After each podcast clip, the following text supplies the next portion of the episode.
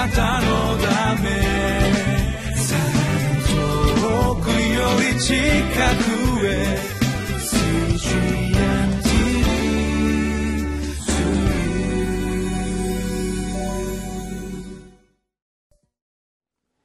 皆さんこんにちは。くがつじゅうににちのリビングライフの時間です。今日の聖書の箇所はイザヤ書じゅうきゅうしょうじゅうろくせつからにじゅうごせつ。タイトルは苦難と回復の全体像、国々の祝福となること。神様は私たちの人生に計画を持っておられます。災いと思えるようなこともあるかもしれませんけれども、神様は将来と希望を与えるために私たちの人生を導いてくださっています。それは本当に今は見えなくても素晴らしい事柄がなされていくっていうことを私たちは聖書から知ることができるんです。そのことをどのように心に留めることができるかっていうと、聖書の御言葉に聞くことなんです。聖書の御言葉を聞いて私たちは歩いていきたいと思います。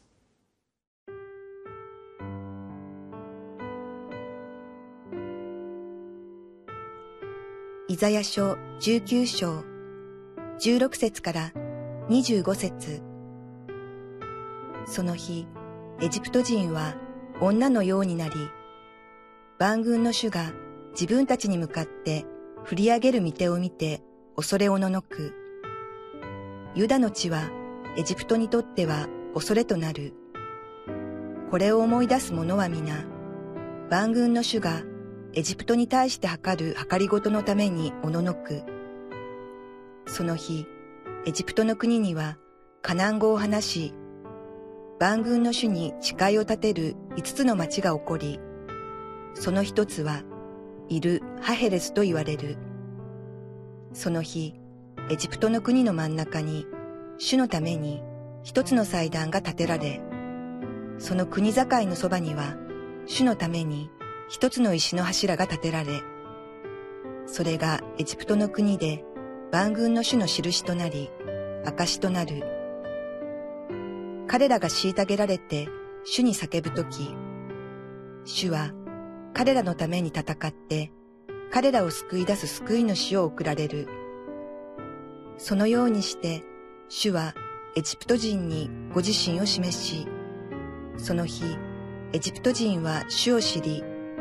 生贄と捧げ物を持って仕え、主に誓願を立ててこれを果たす。主はエジプト人を打ち、打って彼らを癒される。彼らが主に立ち返れば、彼らの願いを聞き入れ、彼らを癒される。その日、エジプトからアッシリアへの王子ができ、アッシリア人はエジプトに、エジプト人はアッシリアに行き、エジプト人はアッシリア人と共に主に仕える。その日、イスラエルはエジプトとアッシリアと並んで第三のものとなり、大地の真ん中で祝福を受ける。万軍の主は祝福して言われる。私の民エジプト、私の手で作ったアッシリア、私のものである民、イスラエルに祝福があるように。今日の聖書の箇所には、エジプトの回復ということが語られています。イスラエルの民だけに神様のご計画がなされるということが、このイザヤ書を通して告げられたのではありません。エジプトの国にも、そのイスラエルの周辺の国々も、どのように神様の御手の中にあって導かれて回復するかということが語られているんです。神様は教会の中にもクリスチャンの人生の中にも計画を持っておられますけれども、私たちが生きる周りにも神様はご計画を持って導いていてくださる。私たちの家族の中には神様を知らない人もたくさんいるかもしれないです。私だけ教会に行っていて他の人は行っていないっていうこともあるかもしれません。学校や職場で、社会でそういうことを経験するっていうことがあります。神様の手はその人たちの上にも伸ばされていくっていうのを私たちは知ることができます。教会だけじゃないんです。クリスチャンな意味だけではない。もっと大きな神の国の全体像がこの聖書を通して示されているっていうことは本当に大きな慰めであり希望なんですね。今日の聖書の箇所のところじゅうきゅうしょうのじゅうろくせつ、その日エジプト人は女のようになり、万軍の主が自分たちに向かって振り上げる御手を見て恐れおののく。神の御手が伸ばされて恐れおののく。今まではこの神様に気づかなかったかもしれません。富を積み上げて、そしてその国を豊かにすることだけを考えて生きていた国であったかもしれません。でもそれを超えて神の御手が振り下ろされる。人々はこの神の御手を見るように導かれていくっていうことがあったんですね。やがて神様は神様を知らないって生きているその人たちの上にも神の御手が伸ばされるっていうことを示してくださるんじゃないかなって思うんです。くがつになって暑い夏が一段落しました。夏にはいろいろな教会の行事が行われたと思うんです。その中には私たちは神様の福音を述べ伝えていくっていう技も含まれていたと思うんですね。そしてその技っていうのは簡単ではなかったかもしれないです。神様を信じない人に神様の福音を示していくっていうことはとても大変な部分もあるかもしれないんですね。でも神様はやがてその日いろいろなところに私たちが祈っている人たちのところに御手を置いていてくださるっていう時がやってくるって信じて私たちは歩いていきたいなって思うんです。このエジプトの国はもともと信仰的ではありませんでした。異教の神を崇拝し、そして富を積み上げて神様よりも世俗の力を信じて生きているような国々でした。でもそこに変化が訪れる時がやってきます。神様は素晴らしい御手を持ってですね、私たちの祈りの課題を聞いていてくださって導いていてくださる。どういうふうに変化していくか。じゅうはっせつ、その日エジプトの国にはカナン語を話し、万軍の主に誓いを立てるいつつの町が起こり、その一つはイル・ハヘレスと言われる。その日エジプトの国の真ん中に主のために一つの祭壇が建てられ、その国境のそばには主のために一つの石の柱が建てられ。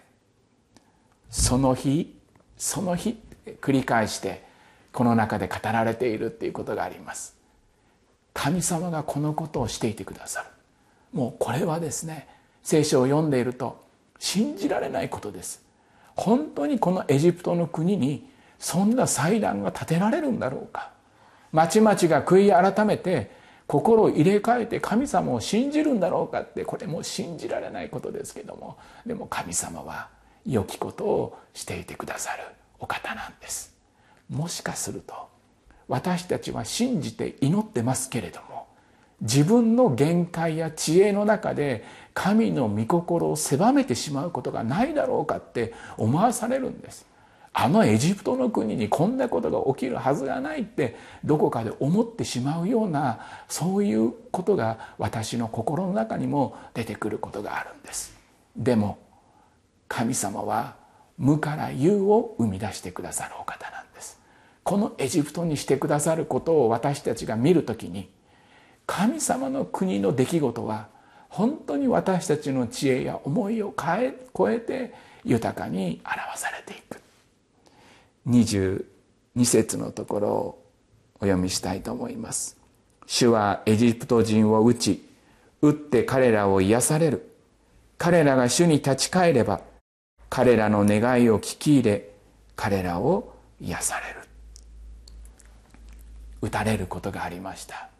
人はなかなか悔い改める、神様に目を向けるっていうことがなかなかできないことです。平安な中で、平和な中でそうやって神様に気づければいいんですけれども、そうできない人間の姿っていうのがあります。だから神様はこのエジプトの国に苦難を与えるっていうことがありました。でもそれは打って癒される、打ち砕かれないと本当に大切な神様の御心に気づくことができない人間の姿、いや私の姿っていうのもこの中にあるように思うんです。神の癒しと回復がなされていくときに、神様は私の一番深い問題にメスを入れられるように、私の思いや考えをくじかれるっていうことがあるかもしれないんです。でも苦しいことを経験しても、私たちは神様にとどまり続けたいと思うんですね。辛い時もあります。神様からもう離れそうになってしまうっていう、打ち砕かれるような経験っていうのもあるかもしれないんです。でもそこから神の技がなされていくことがあるんです。今離れてしまったら、今背いてしまったら、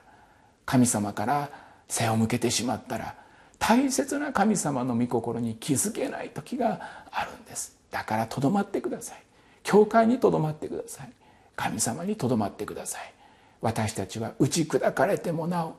癒しをもって私たちの人生を回復してくださる神様の御手の中に置かれているんです。神様は私たちに今は見えないかもしれませんけども、やがてその涙が本当に喜びに変えられていくっていう出来事を神様私たちにしてくださると思うんです。信じて歩いていきたいなと思います。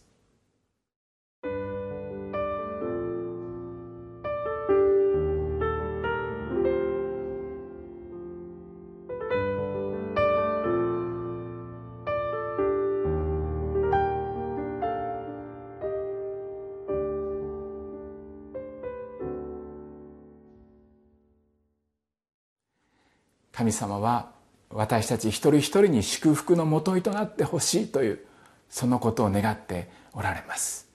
痛みを経験しても悲しみを経験しても、そこから立ち上がる時に多くの人に祝福を告げることのできる、そういう人に変えられていくっていうことがあるんです。神の祝福は大きく私たちの人生の中にあふれていきます。一言お祈りをいたします。天の父なる神様、私たち一人一人の心の内にあなたの平安を与えてくださって、神の御業を見るその人生とさせてください。打ち砕かれてもなお回復を与え、癒しを与えてくださる神様の手にとどまり続けることができますように、神様が一人一人の人生の中に生きて働き、祝福の技を行っていてくださいますようにお願いいたします。イエス様のお名前を通してお捧げいたします。アーメン。あなたのため遠くより近くへ